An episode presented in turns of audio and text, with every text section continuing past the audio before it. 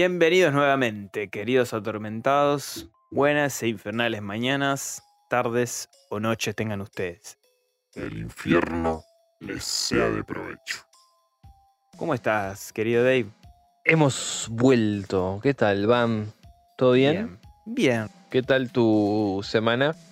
Bien, esta semana se suponía que tenía que ser tranquila, pero bueno. Bueno, eh, todo no se puede. Todo, todo no se puede. Pero bueno, a pesar de eso, bien. ¿La tuya? Bien cagadísimo de sueño, sinceramente. Así Pero que bueno. bueno. Hoy, ¿qué nos trae acá? ¿Qué nos reúne, no? en este excelentísimo lugar. Sí, en las oscuras puertas del bazar. Un lugar bastante tétrico y oscuro también, ¿no? Nos reúne. Nos reúne, es verdad, sí. Porque vamos a culminar probablemente con la tercera y última parte de este especial sobre cenobitas. Estos ya renombrados, ¿no? Acá en el bazar, seres demoníacos sadomasoquistas creados por el tan admirado Clive Barker, por nosotros.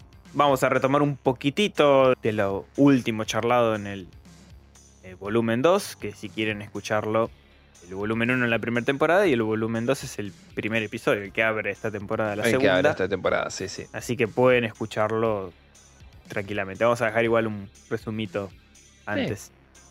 Pero bueno, retomando un poco lo sucedido en lo que sería la línea de cómics de Boom Studios, ¿no? Que era lo último que charlamos. Y la segunda película de Hellraiser. Que bueno, ya eso ya.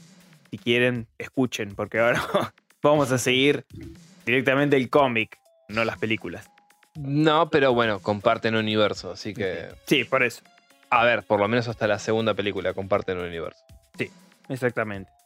Los sucesos de aquellos volúmenes de Hellraiser, resumiendo brevemente, nos narran el regreso de Kirsty después de más de 20 años de lo sucedido con los acontecimientos de la primera cinta de Hellraiser. ¿no? Se encuentra en una relación más o menos estable con un tal Edgar, ¿no? y a oscuras de su pareja, continúa su lucha contra los cenobitas, buscando junto a otros tres reclutas las configuraciones de lamento desparramadas por el mundo y así poder destruirlas. Claro, porque cada objeto del lamento básicamente es una puerta hacia el infierno. Exacto, y ella cree que destruyéndolos va a terminar de una vez por todas esta conexión entre el infierno cenobita y nuestro plan. Exactamente. A su vez, el Papa del Infierno, vulgarmente denominado como Pinhead, se encuentra en búsqueda de un poder superior, cuestionando a su dios Leviatán y planeando un astuto plan que consiste en designar a Christy Cotton como su reemplazo como suma sacerdotisa en el infierno cenobita. Spencer, que sería Pinhead justamente, quiere volver a ser humano y buscar un pacto con otra entidad demoníaca. Acá nos damos cuenta que en el universo de Hellraiser, por lo menos en los cómics, existen más de un infierno. Entonces Spencer, al liberarse de, de su cargo como papa del infierno, termina pactando con otra entidad ya denominada Abaddon. Claro, sí. Con una especie de demonio insectoide que es Sí, interlocutor de bueno, pero justamente Abaddon es un demonio insectoide. Eh, y se termina transformando justamente en un acólito de Abaddon.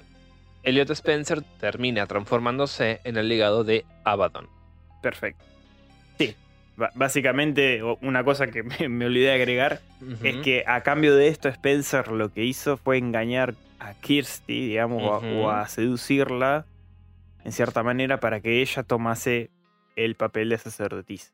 Claro, porque a todo esto hay que agregar que Spencer, antes de que, digamos, a, a modo de señuelo, le dice que va a poder recuperar a sus seres queridos. Exacto. Cosa que Spencer se encargó de amasijárselos a todos, uno por y- uno. a sus compañeros de andanzas, se los masticó a todos, entonces con eso le dice, vos si aceptás ser la sacerdotisa, vas a poder revivir a esta gente. Lo que no le dice es que no van a revivir tal cual son. No, tal cual. Pero bueno, eso ya lo, lo charlamos en, en el otro programa. Claro. Pero bueno, entonces, y se introduce Tiffany a la historia, Sí. que es la misma pendejita que vemos en Hellraiser 2, ujú. la cual es la hijastra o la Vendría hija a ser- adoptiva. Sí, un- termina siendo como una especie de hija adoptiva de, de Kirsty, porque después de ese encuentro aparentemente ellas se, se unieron mucho y de, luchar contra el Dr. Channer, digamos, este loco de mierda que también juntaba estos eh, configuraciones de lamento y terminó convirtiéndose en un Sí, que- y, Que agarraba a los loquitos en el centro psiquiátrico donde trabajaba para Y que resuelva. Ujú. Exacto. Bueno. Y además de eso, también aparece un nuevo personaje que ya está presente en otras novelas de Barker, que sería el señor Harry de Amour, Sí. el de- detective paranormal. después le vamos a contar en qué otras aparece. Claro. Que es un detective y cazademonios. Un tipo un Constantine. Sí, es más un Constantine. Eh, De hecho, te diría que es básicamente la versión de Barker. Sí. Puso a, a Christie en su versión cenobita, la mano derecha de Pinhead, Garganta Profunda, Tiffany y Harry Damour logran derrotar a Spencer. Pero Leviathan resuelve lo acontecido convirtiendo a Harry Damour en el nuevo papá del infierno y encerrando en una esfera a Christy Cotton justo- junto a Spencer en un eterno loop donde se enfrentan y viven condenados. Porque básicamente Spencer no vive si no está Cotton y Cotton no vive si no está Spencer. Exacto. Como que mutuamente se necesitan Son para un- coexistir. Son un mal necesario mutuo, digamos. Y así comienza esta nueva entrega llamada Hellraiser Dark Watch. Ahora sí, a partir de ahora empieza el volumen 3. Claro, esto fue como un mini resumen, ¿no? Exacto. Básicamente de lo que ya hablamos anteriormente. Bien, retomando la historia esta vez, como mencionamos antes, Harry Damour fue convertido en el nuevo Papa del Infierno, ¿no? Este tiene este aspecto similar a Pinhead, pero con un monóculo. monóculo, ¿no? Que le, le agranda el ojo exageradamente. Y encerró, bueno, eh, a Kirsty, en realidad Leviatán encerró a Kirsty junto a Spencer en esta esfera, como bien dijo Dave antes, en esta llamada prisión mental, ¿no? Ujú. En esta esfera donde ellos eternamente viven estas situaciones que son un poco un recuerdo de cada uno de determinadas situaciones que la- lo reviven de manera distinta, ¿no? Y mientras tanto, Tiffany, del lado nuestro, ¿no? Del lado terrenal, y lo que quedó del equipo de cazadores de configuraciones de lamento, que eran los, los colaboradores que tenía Damur antes de su desaparición en el enfrentamiento contra Spencer, en ese enfrentamiento final, trata desesperadamente de recuperar a su querida Kirsty, ¿no? Que es como casi su mamá, ¿no? O su hermana mayor, una cosa así. Ignorando que ésta se encuentra encerrada en la prisión mental del infierno celovita. Sí. Eh, notamos que Damur no tiene ni la voluntad ni la pasta de ser un sacerdote del infierno, ¿no? Lo vemos Mm. ahí en una misa en el cómic. No tiene el carisma necesario y tampoco creo que le importa. No, no, tira ahí frases sueltas, Sí, sí, hermanos, sí. acá en la misa. E- Está ahí porque no le queda otra. Claro. Y está juntando, a su vez, a varios cenobitas en un gran ejército, ¿no? Y entonces Harry descubre que en efecto no hay un solo infierno, ¿no? Entonces por ese motivo... Claro, igual creo que acá de- deberíamos de agregar que Mm. en el infierno cenobita, las almas de las personas que, mur- que murieron también están ahí coexistiendo con la Sí. orden de los cenobitas. Eso es cierto, es verdad. Y Hay son- E- Estos cuerpos mortales, si queremos, Sí, o sí. estos mortales, mejor dicho, que están alzándose en contra de los cenobitas. Se Exacto. están reuniendo grandes cantidades de, de, de esta gente, de estos no muertos, que emboscan a los cenobitas y los hacen verga. O sea, el cenobita en el infierno puede morir. Exacto, dentro de su propio infierno, sí. Y aparentemente estas, estas criaturas están haciendo lo posible para volverse en contra, digamos. Claro, que son el rezago de Spencer en su levantamiento contra eh, la Tierra. Exactamente, todas estas, estas almas en pena, ¿no? Bien, entonces no solo el ejército es para combatir a estos renegados, digamos, del infierno, sino que también, a su vez, Damur se entera de que hay otro infierno. Entonces, es como que está preparando esta armada para combatir. Entonces, el objetivo de él es destruir los demás infiernos utilizando este ejército actual. Y bueno, y también contrarrestar a los. a estos sublevados del infierno. Es algo bastante arriesgado lo que está haciendo y también está muy poco organizado, ¿no? También nos damos cuenta de eso, que Damur es un poquito impulsivo y no. no. Digamos que no tiene una idea por ahí con sentido, pero no, no es muy sólida la manera de llevarla. Bueno, eh, eh, Es un poquito impulsivo. eh, eso podemos verlo en el cómic. Mm. Porque después cuando hablemos de la novela vamos a ver que realmente no es así. No, no, es un poquito más frío y calculador. Además, ya cuando. Otra gran diferencia, ¿no? Que incluso ya arranca así el cómic. Es que cuando alguien resuelve una configuración del lamento. Ya los cenobitas no acuden a vos a arrastrarte al infierno. Sí, sí, al- básicamente no sos arrastrado al infierno. No. Sos Ah. llevado con dulzura. Sí.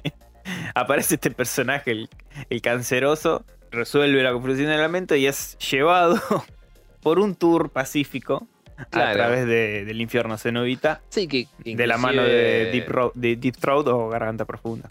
Garganta Profunda le dice algo así como que ya no son la orden que solían ser. Claro, Como que hay una nueva gerencia en el infierno y Sí. entonces ya no son tan sádicos como eran, como solían ser. claro. Convengamos que la verdad que, más allá de todo, antes de seguir avanzando, este personaje, Garganta Profunda, es muy, muy fiel, ¿no?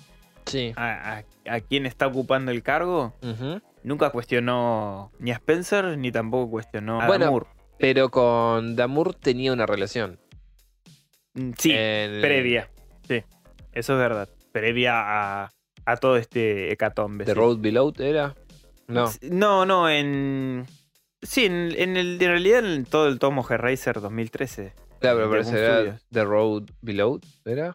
Hellraiser, Ah, ok. a secas. The Road Below son cuatro nú- números. Que son con esta maga. Que son la maga, exactamente. Como decíamos, ya no te llevan, sino que te. No, no te llevan así, te destrozan y. Ya no te arrastran, sino que te llevan. te llevan y te hacen este pequeño tour por el infierno y te van mostrando, ¿no?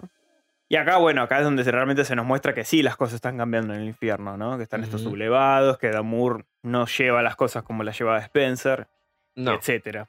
Mientras tanto, el equipo de Tiffany. ¿no? Están discutiendo y están un poquito ahí como convulsionados de los últimos hechos, ¿no? Porque aparte que no quedaron todos vivos, tampoco. Hay unos No. pocos ahí, unos hombres que eran de Damur y Tiffany que se terminó aliando a ellos porque prácticamente se quedó sola. Y Porque ella también tenía su grupo de cazadores de. sí, de configuraciones. Sí.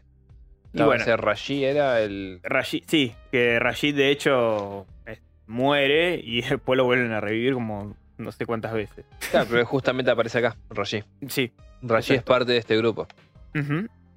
Bueno, y resulta que en una de estas cacerías todavía que están ejecutando, son atacados por un guardián del cubo de, del Emergent, ¿no? Estos con forma de, dra- eh, de dragón, de esqueleto de dragón. De los crotos. claro. que, que en forma humana parecen como vagabundos. Y de repente se transforman en estos terribles dragones esqueléticos. Y que bueno. Lo Nada. curioso es que cerca de casa había uno que es igual. estos crotos. Te juro, yo todo el- todos los días que tomo el colectivo para volver, está el chabón en la parada y es como, flaco, sos vos. ¿En cuándo vas a sacar el cubo de Lemarjan y me lo vas a dar? Tenés miedo que te lo ofrezca. Y tengo miedo que me ofrezca otra cosa. Pero bueno. Vos si lo ves, te vas a acordar de mí porque es igual. Es igual al croto ese. Alguna vez me lo toparé. Bueno, cuestión es que Tiffany y el equipo se reencuentran con. Tienen este encontronazo con, esta, con este guardián. Y resulta que la única vía escapatoria que le queda a Tiffany es resolver la configuración del lamento que estaban tratando de destruir. Y pasar al plano cenobita, que de hecho funciona el plan porque cuando logra pasar el equipo y ella al plano cenobita, cierran la puerta justo y decapitan a este eh, guardián, ¿no? Claro. Le logran cortar la cabeza Sí, antes. sí, de le cercenan el cuello.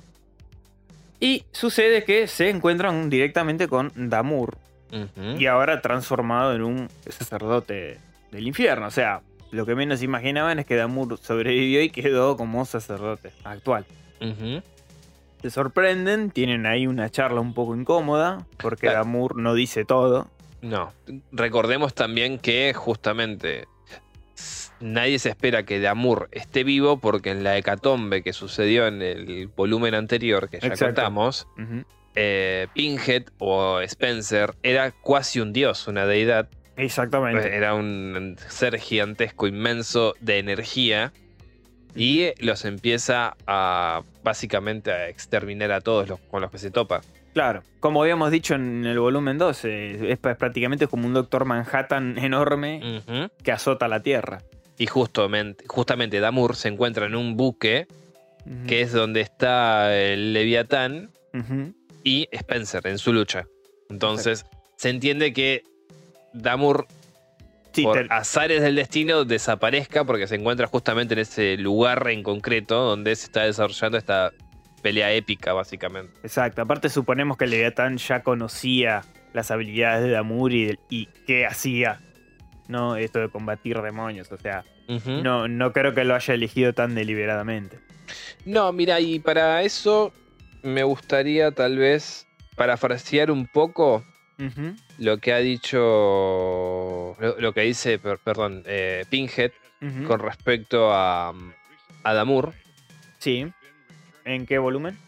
No, no, esto es en- directamente en la novela, pero justamente va unido a esto que decías de que el, el Leviatán conoce las cualidades de, De de Damur. Ah, y le dice.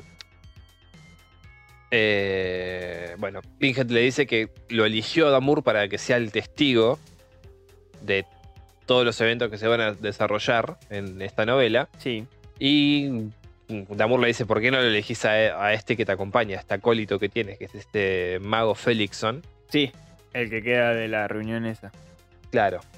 Y le dice: Bueno, em, ¿por qué no él?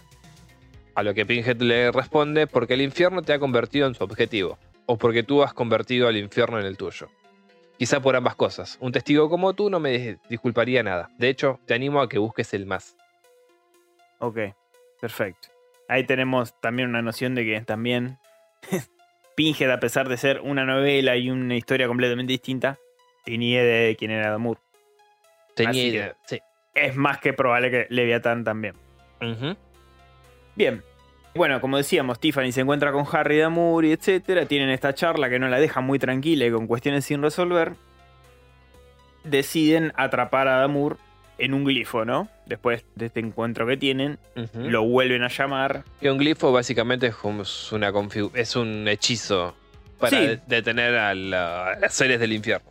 Son una serie de símbolos de un círculo, tipo un. Símbolos arcanos. Símbolos arcanos, listo. Claro. Pero que inclusive ya se usó en la, en la primera serie de cómics que charlamos en el volumen 2. Ujú, Que habían hecho uno enorme arriba del granero, ¿te acordás? Claro. Bien. Lo fuerzan a no escaparse y a contestar las preguntas, ¿no? A todo esto, Damur tiene una pistola con balas infinitas. Excelente recurso. Él no usa la cadena, él usa lo- los balazos. Y tiene razón igualmente eh, en haberse quedado con ese objeto en, en sí. Este. Pero bueno, deciden atrapar a Damur y lo fuerzan a hablar. Sin saber que en ese preciso momento llegaba al infierno cenobita un personaje Sí, llamado Butterfield, sí. que es un Campo de asesino. manteca. Sí. Que es un, un asesino depravado que Harry Damour se había cruzado en una película del 95, si no me equivoco, o 94, Lord of Illusion, también Sí. de Clive Barker, ¿no? Este personaje llega al infierno celobita, encabezando con otros demonios un ataque en nombre de otro infierno que es el de Abaddon, ¿no? Claro. Al fin y al cabo. Y Harry les ruega que lo liberen, pero. O sea, le ruega a Tiffany y al equipo que los liberen. Pero en el portal por donde llegó este último se cuela un demonio gigante que. tipo un berserker, ¿no? Que vino con ellos y se pasó por el, por el portal atacándolo. Por suerte, Damur conservó un amuleto de protección y lograron vencer al demonio Mole, que fue el que ingresó por este portal que recién nos comentaba Van. Acá, en este enfrentamiento que tiene con este demonio Mole, es que muere Raji, que le corta la cabeza. Justamente en esa lucha muere. Damur lo revive, lo vuelve un demonio cenobita. Y este demonio cenobita tiene que alimentarse de sangre humana, lamentablemente, para poder subsistir, tiene que vivir de esa forma. Sí, como pasó con Frank Cotton en su momento. Claro, básicamente sí. Entonces, Damur, Tiffany y compañía vuelven al infierno cenobita asediado para ayudarlos en el ataque. Y Battlefield, para echarle leña al fuego, le grita a Tiffany que Damur le oculta dónde se encuentra Kirsty Cotton. Y los demás demonios son vencidos, dejando a este último sin brazos y encerrándolo en un calabozo colgado con cadenas. El equipo de Tiffany vuelven al del plano cenobita, o sea, vuelven a la realidad misma nuestra, pero Tiffany a último momento los abandona, quedándose en el infierno cenobita y yendo a buscar a Battlefield para interrogarlo. Lo encuentra y este le promete llevarlo a donde Christie si a cambio lo libera. Una vez llegados a la esfera, que sería la prisión mental que nos comentaba Bam, Tiffany toca la bola de cristal e ingresa en la prisión mental, mientras una enésima escena se lleva a cabo. Recordando cuando Spencer se encontró a aquel otro demonio con el cual hizo este trato, que sería este acólito de Abaddon, y desató el apocalipsis en la Tierra. Spencer ataca y mata a Tiffany cuando la ve ingresar, y Christine se rinde ante esto luego de que pierde a, a Tiffany, ¿no? Sí, cree perder. Que cree perder a Tiffany, Ujú. Porque no es más que una mera ilusión. Al final son expulsados de esta prisión de cristal y liberados finalmente sin un solo rasguño. Sí, la clave para salir era rendirse. Que Que era- uno de los dos se rindiera. Que vale decir que por lo menos Christie supo utilizar lo que era esa prisión mental a su favor. Sí, Porque en cierto momento cuando están en la casa, eh, que sería la casa de la película, de la original, sí. Ella se mete en lo que serían las superficies y Spencer la empieza a buscar por todos lados y no la encuentra. Claro. Porque básicamente están metidos ahí y se están fajando todo el tiempo. Sí, sí, sí. O, o empiezan bien, como que son pareja y después. Claro, o garchoteando Claro. y hasta que se caen en la cuenta de quiénes de son. quién es cada uno. Exacto. Y terminan, bueno, fajándose. Tiffany, obviamente, se recalienta contra Damur y le pregunta por qué carajos le estuvo ocultando todo este tiempo que Christie estaba viva. Y Harry simplemente le responde que fue por miedo a lo que podía ocurrir. Exacto. Y efectivamente ocurre lo peor, ya que Spencer nuevamente tiene una oportunidad de escapar y continuar con su plan de destrucción. Porque básicamente Spencer es un agente del caos. Él quiere ver Sí, él quiere no quilombo. solo el mundo arder, quiere ver todo arder. Sí, sí, los infiernos, eh, todo. Sí. No le importa absolutamente nada. Y acá básicamente se desarrolla la guerra de las guerras, que es Spencer con su infierno de Abaddon, Sí, estos insectoides, acompañado de Battlefield, Battlefield, como mano derecha. yéndose a cagar a trompadas contra el infierno cenobita de la mano de Damur y Garganta Profunda, junto con Tiffany, que se vuelve una cenobita en un ataque de. no sé, Sí, en un- hacen como un trato y se vuelve cenobita. Bastante, un aspecto bastante terrorífico, igual. hermoso, hermoso. Bueno, y acá se agarran a las trompadas, básicamente. Se miden a ver quién la tiene más larga, obviamente. es el infierno cenobita. Y sí. Spencer en una treta bastante cagona Mm. trae al padre de Tiffany, a Frank. De, de, mm, de, Kirsty, de Christie, perdón, a Frank Cotton. claro, porque le dice que el espíritu de Frank no había quedado en el infierno cenobita, sino No. que estaba en el de Abaddon. Se lo trae ahí y se lo pone como, Ofrenda. mira, mira, si vos te rendís, tu papá vuelve con vos, acá no pasó nada y el infierno cenobita cae. Obviamente Christie no va a permitir eso. Entonces termina tomando esta suerte de gusanos esfe- Sí. que están todos en- enroscados en una esfera, no sé qué carajo es. es como una especie de em, bloqueador de portales, una cosa así. Sí, no sé, supongamos que sí. Pero es algo como una bola de gusanos roja. Claro, bueno. Christie le chupa huevo al padre, lo cual está bien porque Sí. antepone, creo que la seguridad de todos. Hay causas mayores de por medio. Claro. Y se va con este, este amasijo de gusanos a su infierno propio. Ahí hablan con Damur y entre discusiones, eh, Damur le dice, claro, sí. O sea, podemos, vamos a usar el truco más viejo del, del libro, básicamente. Sí. E idean este plan para poder eh, destruir al infierno de Abaddon. Exacto. Y bueno, básicamente lo que ocurre es en este enfrentamiento entre la orden de Abaddon, digamos, con- liderado por Spencer, con todos estos insectoides, y los cenobitas, Claro, que acá tengamos en cuenta que no es más Spencer ni Pinhead, sino legado. sí, legado, ya se llama así.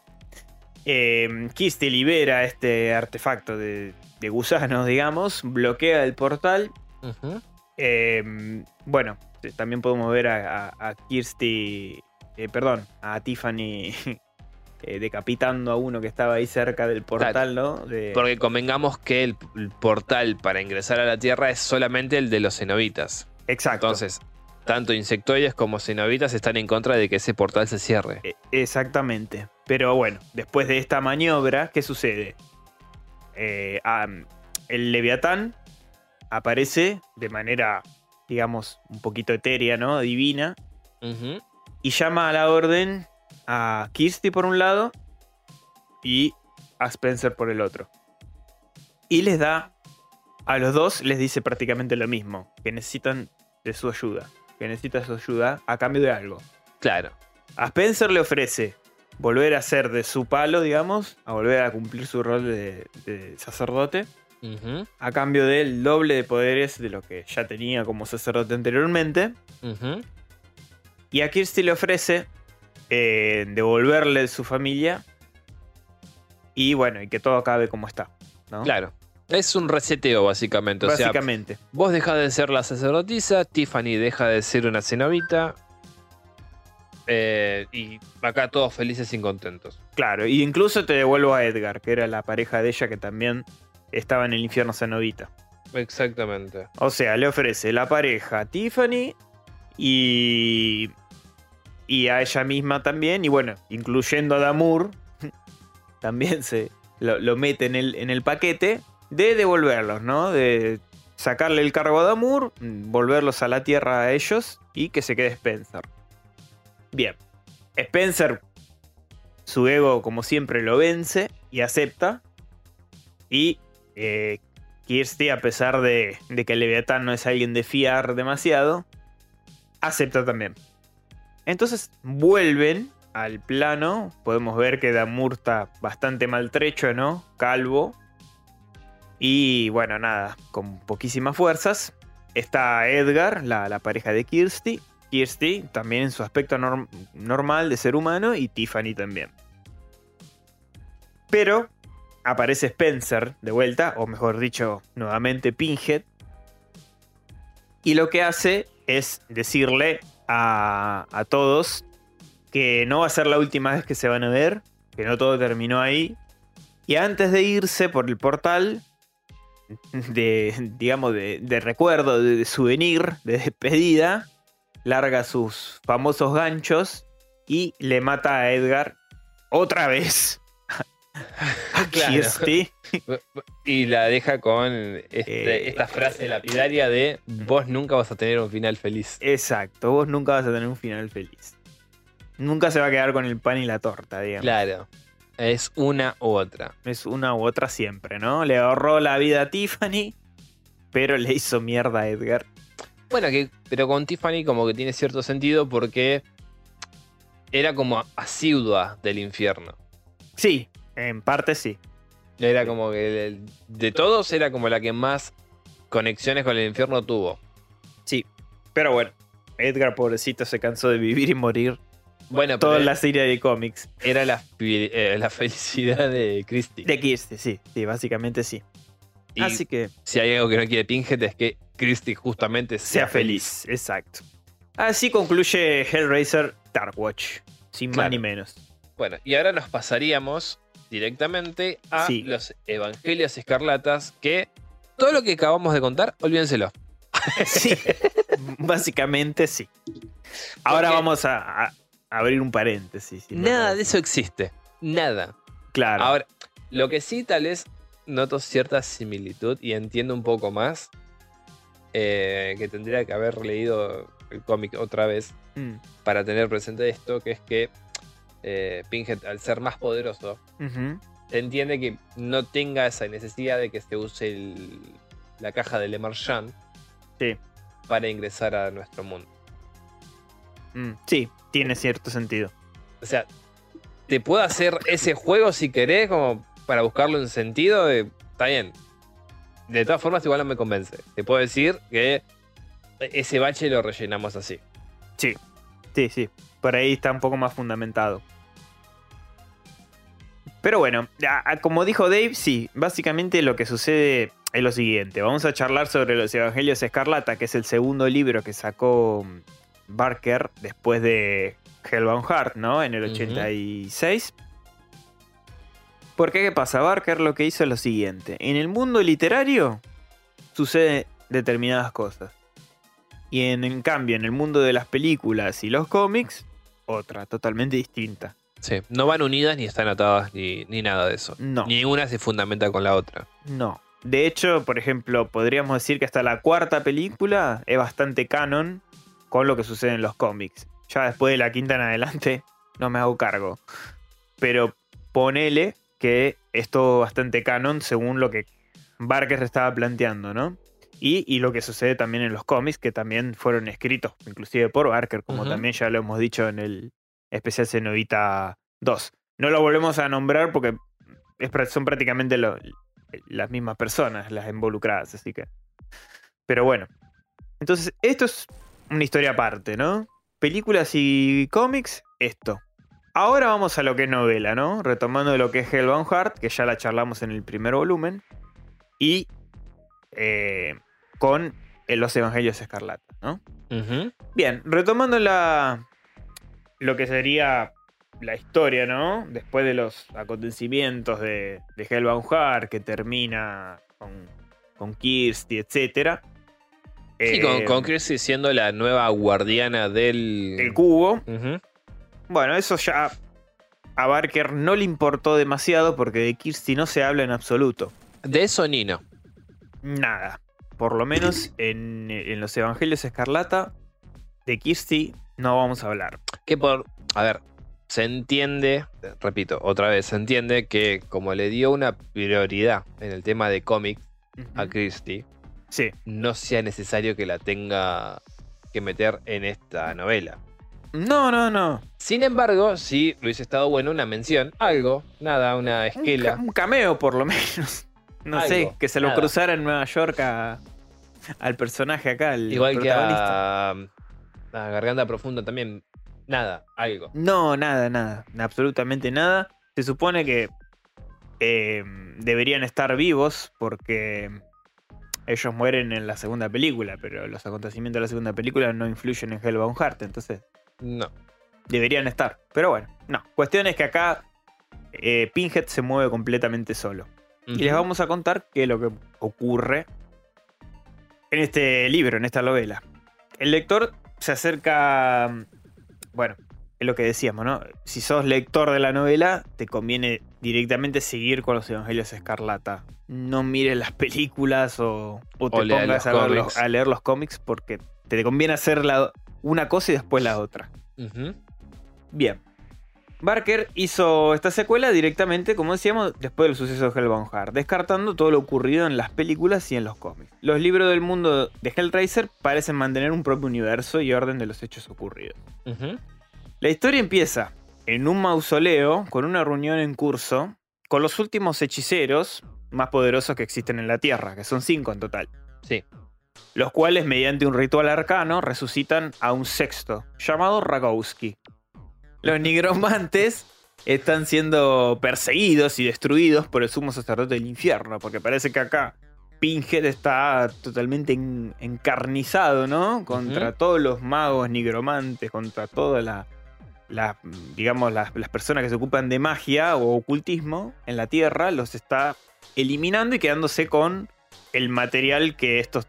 Con su saber. Con, con su saber, claro, exactamente. Con hechizos, con Sí, sí. grimorios, con todo tipo de, de material o recurso que pueda sacarle a, a estos personajes, ¿no? A estos- Sí, eh, básicamente a Ragowski lo que hizo, después de haberlo dejado presenciar cómo mataba a los demás, destrozó a todos. cómo sometía y sodomizaba a sus otros acólitos, No, yo creo que no podemos mencionar ni una escena.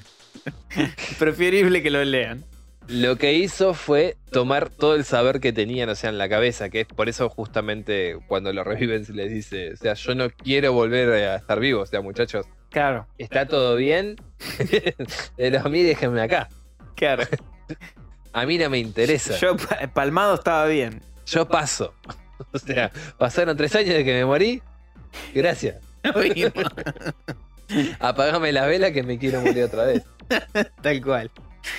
Pero bueno, de manera atroz, como decía Dave, se carga a cada uno de los que convocaron a Ragowski, Claro. a los otros cinco, dándonos a entender que esta vez el Papa del Infierno se manifiesta sin la configuración del lamento, como intermediaria, porque esta vez nadie lo llamó, él fue por sus propios recursos, y se encuentra cazando y bueno, y adquiriendo conocimientos de magia oscura y ocultismo, como decíamos, porque se está preparando algo grande entre manos, ¿no? Pinhead se está armando de una buena. Deja vivo a uno solo que es a Felixson. Claro. El resto, todo lo, lo que vi, toda la, la situación horrenda que, que ocurre, que les sugerimos que lean, no queda uno. Que igualmente yo tengo acá un par de cosas para decir después. Bueno, O sea, un par de fragmentos de la novela. ¿querés Tengo- conectarlo ahora? Sí, básicamente lo que dice Pinhead en esa situación, que en realidad no es Pinhead sino Damour, él dice, desde luego, no se trataba de una parte cualquiera. Lo que él había presenciado era el comienzo, la purga de lo viejo, la punción de su carne y el destello de la chispa que iba a florecer. Si juzgaba correctamente la naturaleza y ambición del sacerdote en el incendio que cambiaría para siempre la faz de la historia. Y acá es cuando a Damour lo está persiguiendo el boludo este de Pinhead, junto con Felixson, transformado en esta bestia. Ah, sí, sí, que eso ocurre después, cuando están en la casa. Exacto. Y sí. acá lo que le dice Damour es lo siguiente. Nadie tocó tu puta caja, Claro. dijo Damour. No deberías estar aquí. Ya no tengo necesidad de ese estúpido rompecabezas, replicó el cenobita. Mi sublime obra ya está en marcha. ¿Y de qué carajo estás hablando? le contesta Damur. Damour, he puesto fin a mi orden para emprender una empresa que llevo planeando más tiempo del que ha durado tu vida. Una vida que, por cierto, se resiste a dejarse apagar. Ha sobrevivido a más de lo que nadie debería sobrevivir. He meditado largamente sobre quién sería el testigo más apropiado para presenciar el nacimiento del nuevo mundo. Necesito una mente que preserve los eventos que se desarrollarán a partir de este momento. He elegido a ti, Harry Damour. Ok. Bueno, y ahí acá viene la parte que ya comentábamos anteriormente de que por qué lo elige a Damor. Porque es Exacto. un enemigo básicamente enemigo Natural. número uno del infierno. Claro, sí, sí, porque es enemigo natural. no- no- por descarte bueno. es la peor persona para. Acá vemos que ya también Damor es consciente de que Pinhead ni siquiera necesita No. de la configuración de Le Marchand para Claro. Existir en nuestra realidad. Bueno, acá nos adelantamos un poquito porque, bueno, ya mencionamos que el personaje es Damur esta vez, pero bueno, está bueno lo que mencionó Dave porque entendemos por qué ya no se usa la configuración de lamento, ya por qué Pinhead está tan e- elevado de poder, tiene un poder tan grande que ya no, no precisa de eso.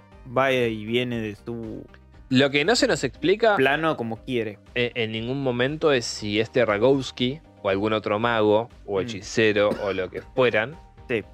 de esos miles que eran, interactuó en algún momento con la configuración del lamento trayéndolo a Pinhead para sacarle a él un saber. No, pareciera que no. Y que acá, y que Pinhead al darse cuenta de esto, decidiera dárselo y no para él hacerse más poderoso. Porque no, no te dan una motivación real de por qué quiere ser más poderoso. es como que un Eh, buen día Pinhead se cansó. No, sí. Eh, Se levantó y dijo, hoy voy a destrozar todo lo que pueda y adquirir toda la, la- la magia negra posible. Voy a, voy a hacer prácticamente el infierno mi perra. es lo que se le prestó y dijo eso. O sea, Básicamente. No, no tiene... O sea, es un plan bastante bien hilvanado porque casi lo logra, Mm. prácticamente. Prácticamente lo está logrando. Sí, sí, no, no contó con unos detalles, pero. No, todavía no llegamos ahí, pero digamos que no, no es algo tan alocado lo que está haciendo. O sea, no, no. eh, depende- se organizó bastante bien. Depende como lo quieras ver, pero sí. Y, y vamos a ver que, o sea, no hay magia que lo pueda parar. O sea, es bastante heavy todo lo que hizo. Fue, fue una lucha entre el bien y el mal bastante heavy. Más del mal contra el mal, pero sí. Sí, exacto.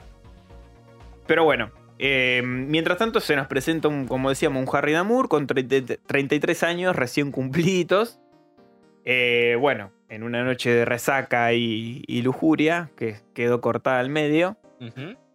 Eh, este investigador privado de lo paranormal, que se ubica en Nueva York. En esta noche de festejo es atacado por una criatura degenerada, ¿no? Con el rostro deforme, similar a como si fuese una arcilla, ¿no? Que asesina a su colega Scomy, que era el con el con pinche de él. Sí, sí. Eh, Esto era cuando eran parte de la policía. Cuando eran parte de la, exacto, de la policía, ¿no? Y él se dedicaba a esto de ser un, un Detective, investigador. sí, sí, de, De lo paranormal. normal. De- Sí. Común y corriente, sí. Sí. Bien. Y acá ya se nos presenta a, una, a un personaje que apareció en Hellraiser Dark Watch, pero muy poquito, prácticamente poco y nada, llamado Norma. Claro, bueno. Que acá conocemos a Norma, una mujer ciega que puede comunicarse con los difuntos. ¿No? Que sería justamente el, el- el teléfono de, de Damour para Claro. hacerse cargo de los Sí, de los- misterios o, lo- o los crímenes de- del más allá. Exacto, ¿no? Los muertos van ahí con sus querelas. a lo- A lo Exactamente. de Norma y Norma le dice a Damur, esto es lo que hay que hacer para ayudar a este muerto. Claro. Entonces, uno de estos difuntos se comunica con Norma y le dice que tiene que hacerse cargo de un trabajo, ¿no? En Nueva Orleans. Una propiedad de, de este Carston Good, ¿es? Sí, Carston Woody o Good. Good. Good. Bueno, Good. Yo vamos a ponerle Good. que Good. Sí, un cristiano aparentemente conservador que tiene un profundo y oscuro secreto. Y ¿Qué? qué secreto, ¿no? Ustedes se preguntarán qué secreto tendrá este muchacho. Este cristiano, este hombre de bien, de este hombre recto que sigue el evangelio de pe a pa. Sí, que tiene una casa oculta en New Orleans. Le gustaba que le coman. Pero bueno. no, encima los obligaba, o sea. Lean la novela. Lean la novela porque es muy buena, sí. lean nada más. Yo me esperaba otra cosa. Me esperaba algo más, digamos, mundano. Algo más, Puede ser. eh, inclusive te, te diría, eh, previsible. Sí, pero no. No, tenía no todo fue un, eso. no fue eso. tenía todo un trasfondo. Está, está interesante también eso. Sin embargo, eh, a ver, eh, esto es- no es más que un señuelo para que se desarrolle justamente lo que yo les comentaba. Que Damur se encuentre con Pinhead, porque básicamente eso era una casa trampa, y Damur le diga hacia Flaco, bueno, puedes estar acá porque yo, si bien manipulé la- el cubo del Emergent, no lo resolví. El tema es que el cubo se resuelve solo. Lo cual es bastante similar a lo que sucede en la película que había salido últimamente. Sí, la última, la de La- la última. la del 2022. Sí. Pues, Damur, a ver, si bien en cierto momento es eh, atraído por el cubo del Marchand y Mm. empieza a trastear con él, se da cuenta de que mm, si lo termina de configurar, va a abrir las puertas del infierno. Y él lo que no quiere es eso, justamente. Exacto. Ya anteriormente tuvo su eh, experiencia cercana con toda esta gente. Toda esta mala gente que no, no debería existir. Pero, sin embargo, antes de que Damour emprenda este, este viaje hasta Nueva Orleans, Norma le dice algo muy interesante, que, que a mí fue de las frases que más me gustó de, de la novela. Mm, Y, y de varias novelas que vengo leyendo, mm. mm, fue de las que más me gustó. Y Norma tiene buenos diálogos en sí. Que es justamente cuando están hablando entre los dos y le dice, ¿qué puedo decirte que ya no te haya dicho? Lo hecho, hecho está. Tanto lo bueno como lo malo. Así que haz las paces con eso o acabará devorándote. Lo cual Sí. te deja como reflexionando. Tiene razón la ciega. Sí. Eso no lo vio venir nadie, No, no. ni ella. No, está bien. Eso está bueno. Eso vino después del resacón. Eh, se lo dice después del resacón. Sí. de- Bueno, sin embargo, el detective se encuentra más de lo que esperaba, que es justamente esto que comentábamos que se va a encontrar contra Pinkett.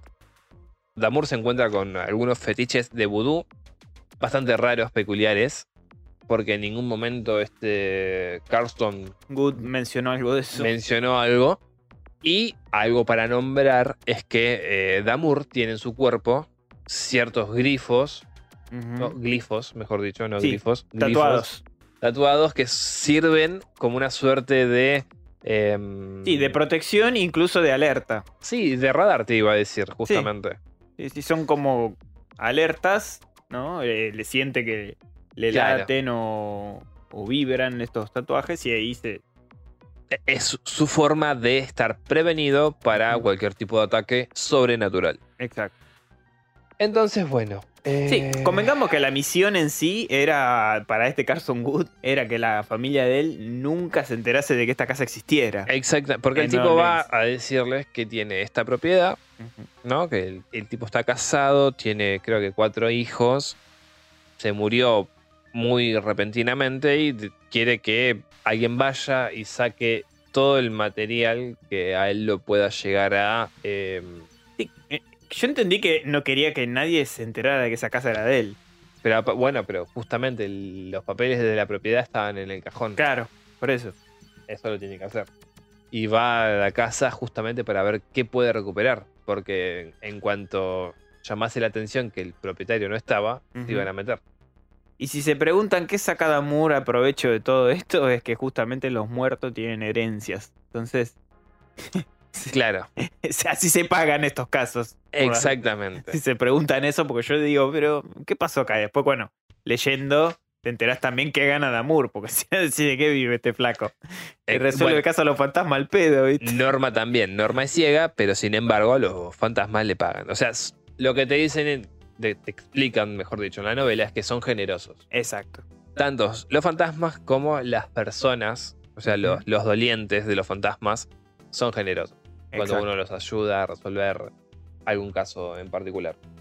Pero bueno, se encuentran con Pinhead. Pinhead lo agarra como su testigo. ¿no? Sí. Y ahí se empieza a descontrolar todo, porque Pinhead no se lo va a llevar por las buenas, se lo va a llevar por las malas. Agarra a este Felixson, le dice que lo, básicamente que lo, lo, lo aprese, cosa que no puede. Y Pinhead termina ideando un secuestro de Norma, que es justamente esta señora ciega, que era muy cercana a Damour, casi como una madre te diría. Prácticamente. Y Damour no le queda de otra que ser arrastrado al infierno en su búsqueda. De acá va a entrar tres personajes, Dale, Cass Cass, que es el tatuador, y Lana. y Lana, que es una compañera mm, eh, barra Sí, garche tal vez de Damour. prácticamente ahí hay, hay un enganche con Damour, ¿no? Claro. También hay otro personaje que, Sí. que no, si bien no está dentro de toda la novela, pero sí era parte de, mm, de la trama. Porque Sí, es cuando Damour es malherido. sí, la señorita Bremer, no, Belmer, Belmer, Belmer. Belmer. que en- de señorita sería señorota. Digamos que es un personaje transexual de, Sí, sí. de la novela. E- Es una novela muy queer. Ojo, lo agradezco porque es la primera novela que leo que los personajes son así. No, y aparte hay- hay una cierta naturalidad en la, en la narración. Sí, sí, sí, sí, o sea, sí, sí. Bueno, la señora Velmer es una enviada de Pinhead, básicamente. O sea, tiene Mm. trato con él. Y tiene como un- una, no sé si como un poder medio raro también de curación, curativo. Sí, bueno, de hecho a Damour Damour lo, lo- cura bastante rápido. Lo sana con este poder. Sin embargo, a Dale y a Solomon, que es el tío de Dale, le dice, esto sáquenselo de encima porque está que quema. O sea, Claro, esto nos va a traer quilombo. no sé qué tanto. de él. Pero bueno, la eh, señorita Belmer estaba enterada de que quién era Damour y quién era Pinhead. Exacto. Y qué tenía que hacer con él. Y con eso es suficiente. Claro, entonces, bueno. Bajan al infierno. ¿Y qué pasa en el infierno? No, en el infierno básicamente lo que ocurre es que entre Damur, Cass y Lana se van enfrentando demonios a patadas. básicamente resumiendo todo, Sí. es un demonio tras otro con Sí, formas eh. distintas. Entran al pandemonium. Exacto. Te iba a decir, es bastante similar, eso cuando lo leía y después te lo había comentado, al demonio en el libro de Barker también, que es justamente la historia de un demonio Sí, Así. lo, lo- lo bajé al final. muy, re- muy eh, resumido, es como el primer libro que se hace. Ah, sobre. No, no, el primer libro. Es el primer libro que se, se crea con una imprenta. Ok. A la mierda Gutenberg. Es este Gutenberg, Ah, imprime. pero lo hace sobre la piel de este demonio. O sea, su castigo Ok. Es Ese era ese. el papel. Y, y en este infierno que te presentan el demonio del libro, es también hay muchos demonios, valga la redundancia, que son muy variopintos. Claro. Muy distintos entre ellos. Sí, y está bastante copado también la forma que te lo describe el infierno. Mm. Acá básicamente todo el infierno cenobita que nosotros hablamos y qué sé yo y qué sé cuánto, no existe. No, no, no. Es un infierno judeo-cristiano con- bastante convencional, ¿no? Una, ar- Mm, una y- arquitectura impecable como la describe Barker, pero Sí, que, que ahí eh, nos tiene las influencias. Sí, judío-cristianos. Que ahí Judío-cristianos. nos, nos explican que en realidad todo eso eh, fue creado por Lucifer en su descenso para tratar de replicar lo que era el cielo. Exacto. Porque obviamente va a estar Lucifer ahí metido. Ah, Pero lo que te iba a decir es que mm, me gustó que esté separado por el tema de ciudades. Claro, sí. ¿no? Inclusive la ciudad de ellos tiene un nombre, la ciudad propia de los cenobitas. Porque Sí. después está la ciudad, la- los pueblitos de fuera, donde está esta vieja que no habla castellano. No, no Sí. me- No, no me acuerdo yo tampoco ahora, pero sí. Sí, son como distritos del Claro. infierno, digamos, ¿no? Se dividen en distritos y esto también lo hace bastante interesante. Como que Sí. el, y el infierno es solo parte de una cosa, pero dividido, digamos, en esta facción, en estos distritos y, y organizado de esta manera. Entonces, en el recorrido de, de Damur, se van enfrentando junto, bueno, con Cass, Lana y, y mm, Dale, todos estos variopintos demonios, ¿no? Convengamos que ya eh, Pinhead le dice a Damur que ya él ya se encargó de su propia. eh, ¿Cómo es que se llama?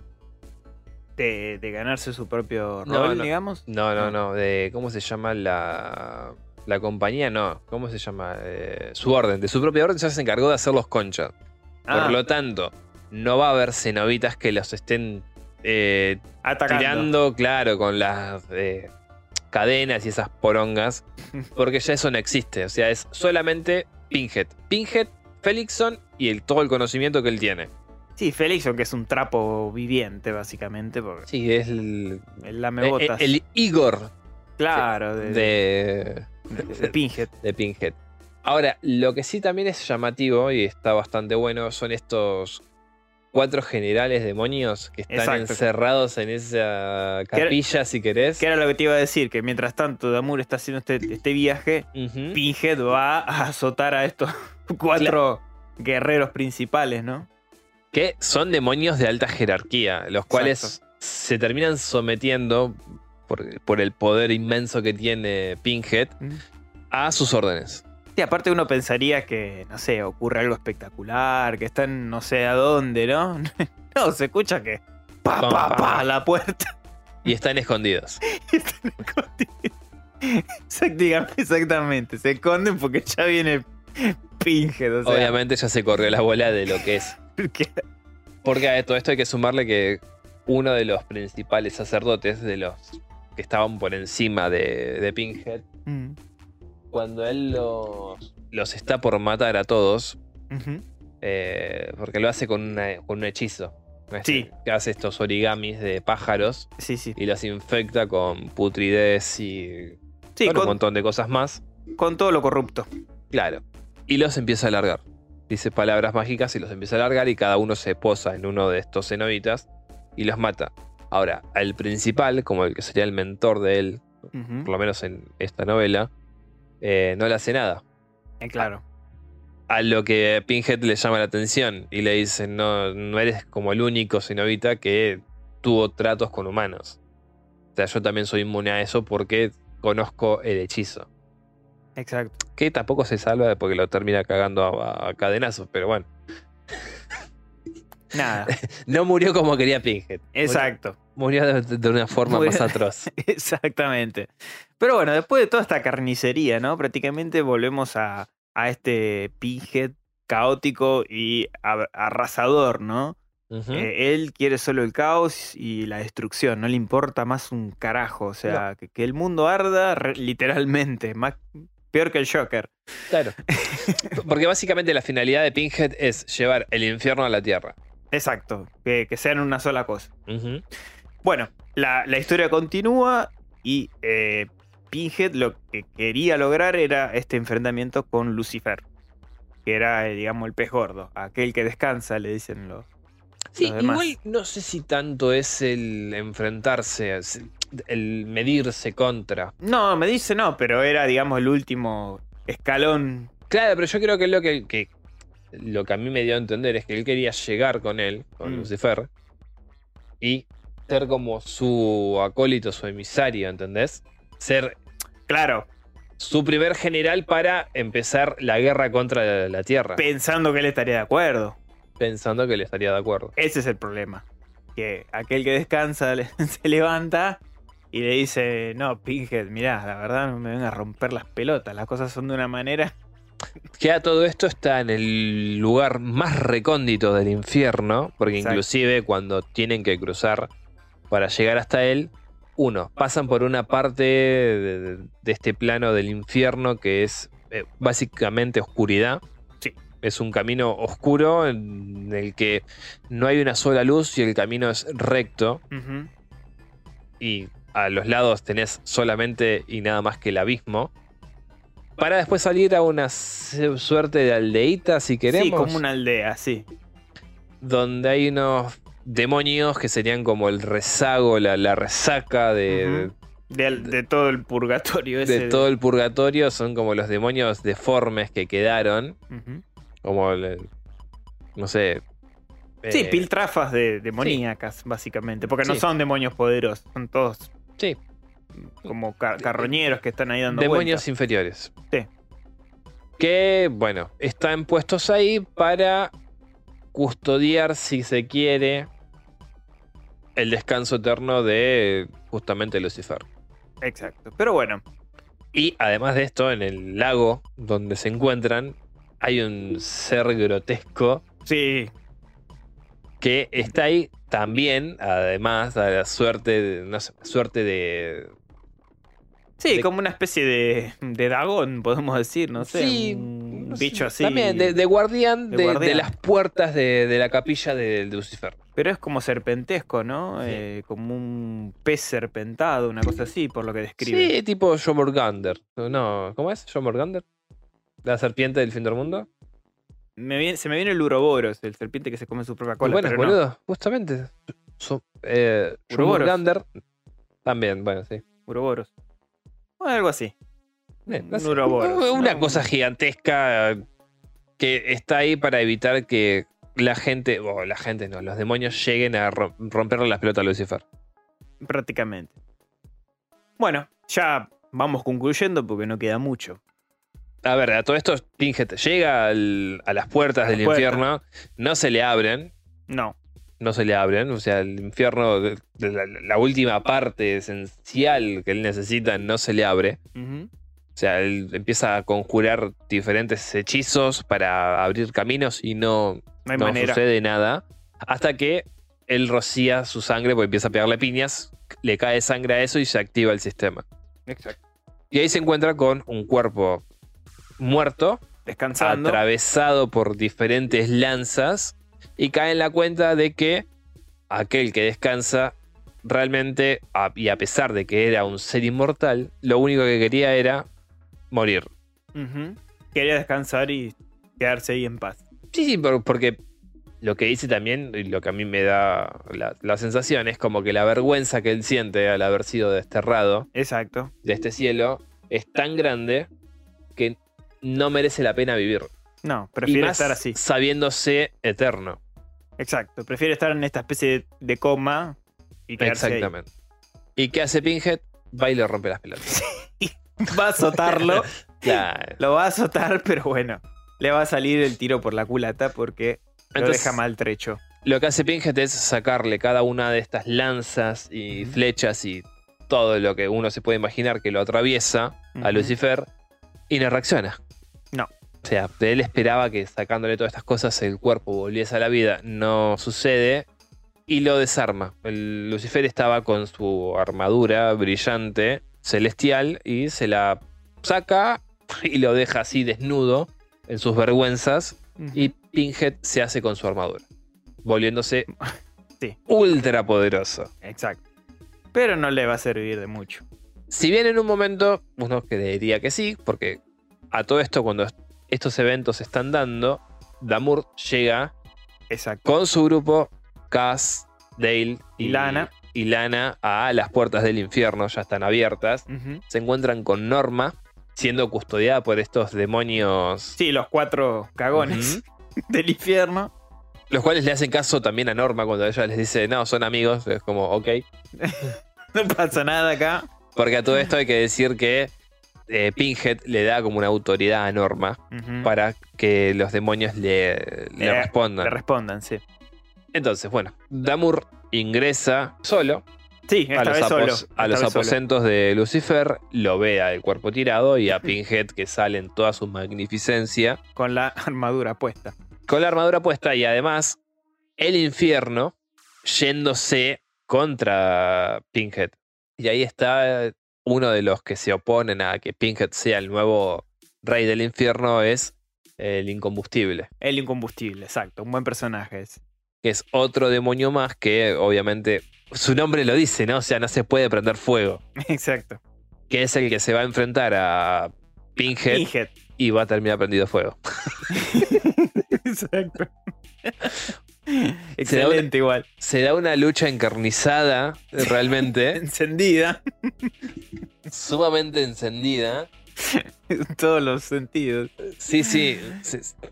Y eh, eh, es inútil. O sea, eh, el incombustible trata de, de arrengar a su ejército de que vamos, No, muchachos. no. O sea, no me dejen solo, vamos a masacrar a este hijo de puta. Lo cual es totalmente absurdo porque nadie. O sea, todos están viendo cómo se está decantando la batalla. Sí, sí, sí. Se cargó todo el mundo el hijo de puta. El incombustible arde y Pinhead les dice, bueno, ustedes ahora van a ser mi ejército, los demás cagones, sí, eh. Claro. Y se van. Cuando se están yendo, una luz poderosa empieza a brillar, encandilarlos, Y a es, encandilear todo. es y- Lucifer. Lucifer que se levanta de su sueño, de su Los, sueño cal- los calma a todos. e- eterno y A ver si se acuerdan quién es el verdadero dueño del infierno, hijos de puta. dijo. básicamente. Y, hacen- y bueno, ahí se, se empieza una lucha encarnizada, pero Sí, sí. elevada a la potencia con eh, Pinhead.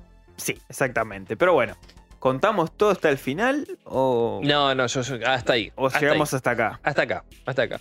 Miren, ya estamos por cerrar el programa, pero la verdad que es una novela muy entretenida, tiene sus dosis de violencia explícita, momentos eh, cómicos se podría decir también. Sí. o sea, este como humor negro, digamos, si son del humor negro les va a gustar. Sí. Este descenso al infierno, esta descripción que nos, nos va brindando Barker junto a Damur y su equipo y lo que sucede con Pinhead y eso, todo muy dantesco, ¿no? Sí, sí, Eh, tengan en cuenta que nosotros estamos contándolo lo más resumido posible porque realmente El libro e- es muy bueno. Es, es excelente, de lo mejor que he leído. Y si lo contamos tal cual, Sí. el, capi- el capítulo, el programa se va a ser de Sí, eterno. 10 horas. Son 338 hojas, 340 hojas más o menos. No, 360 y pico, ¿no es? 360. O 469. No, 300 y algo era, no me acuerdo. Fíjate si querés. Pero bueno, son 360, 340 y algo, no me acuerdo bien. Pero mucho más que el primer libro, ¿no? Que es Hellbound Heart, mucho más largo. Sí, bueno, el primer libro son 200 que la hojas. primera novela. Y son do- 200 hojas de... Sí, con la letra enorme. No, ni siquiera enorme, pero s- ocu- ocupan media carilla, o sea, es Claro. nada. Sí. 338 hojas. ¿Viste? Me parecía que era- 338 hojas. iba, rondaba las 340. Y eh, vale la pena realmente, es muy, muy entretenido. Le- Sí. Les repetimos, un consejo, lean los libros por un lado y miren las pelis y los cómics por el otro. No se fíen por una línea argumental entre los tres canales, digamos, porque no. No, no existe. No, no, no. De- hasta la cuarta película y los cómics, una cosa. De la película 5 en adelante, otra. Y el libro Hellbound Heart y los Evangelios Escarlata, otra cosa. O Scarlet Gospels, como se llama. Es una cosa completamente distinta. Son muy divertidas las novelas, eh, muy llevaderas, de, de leer. Barker tiene una manera de, de llevarnos con su narrativa espectacular. Muy recomendable. Sinceramente sí. Dave, si querés agregar algo. No, no, no. Yo ya creo que con todo lo que dijimos es más que suficiente. Y les dejamos el final ahí abierto. Recomendado totalmente que lo disfruten leyendo. Tienen una situación después No, no, pero lo que sí voy, muy voy a divertida decir también. es que de las. Es de las pocas novelas en las que una pelea o una lucha está Mm. tan bien narrada. Exacto. El nivel del ritmo es. Para mí es excelente. Cómo lo lleva Barker en ese momento es excelente. Porque no es ni muy, muy, ni tan, tan. Es como No. justo. Y no es, po- no es poca cosa llevar una novela con ese ritmo. No, no, no, no. Y Ah, en entretener. Es eh, bastante desafiante. Sí. Así que, y con la prosa que maneja. Porque, Aparte. porque encima el tipo maneja un vocabulario espléndido. O sea, Además de que yo creo que año 2023 y que, bueno, igual no es del 2023, 2018. no, 2015. es- 2015. Sí, en 2018 salió uno que se llama The Toll. Sí. que sería el tercer libro que une The Hellbound Heart con Scarlet Gospels, Ujú. pero no lo conseguí y todavía no está traducido en español. Bueno, Y se llama The Toll. que en el año 2015 haya incluido esta parte queer, si se quiere, Mm, dentro de su narrativa, porque en Hellbound Heart no hay mucho de esto. No, aparte los personajes cenobitas que son, digamos, los más transgresores, no. No. Y yo no sé si en los libros de sangre tendrá también otras novelas, otros Sí, sí, sí, personajes. sí. tiene. Sí, Bueno, sí, sí, sí. sí. eso yo lo desconozco. Pero después de otros escritores yo no he leído. No tiene pelos en la lengua con nada, Barker, en los libros de sangre. Es más, se la jugó mucho más que en el propio Hellbound Heart.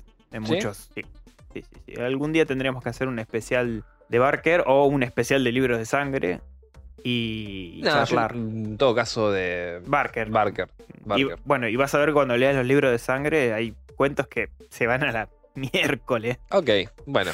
Lo que iba a decir es eso. O sea, en mi experiencia como lector, no me he encontrado con nada parecido a esto último que leí de Barker. Sí, tiene un público particular, Barker.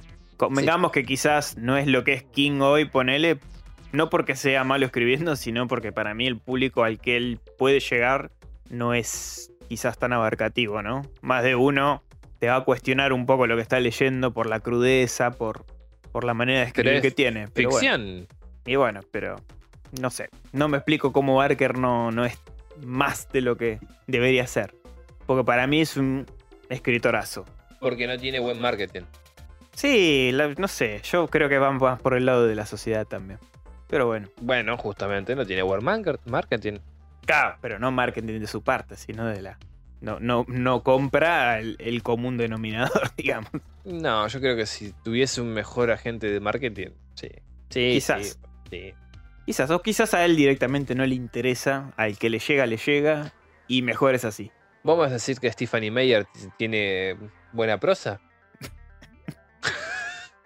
Pero mirá qué pregunta que me hace.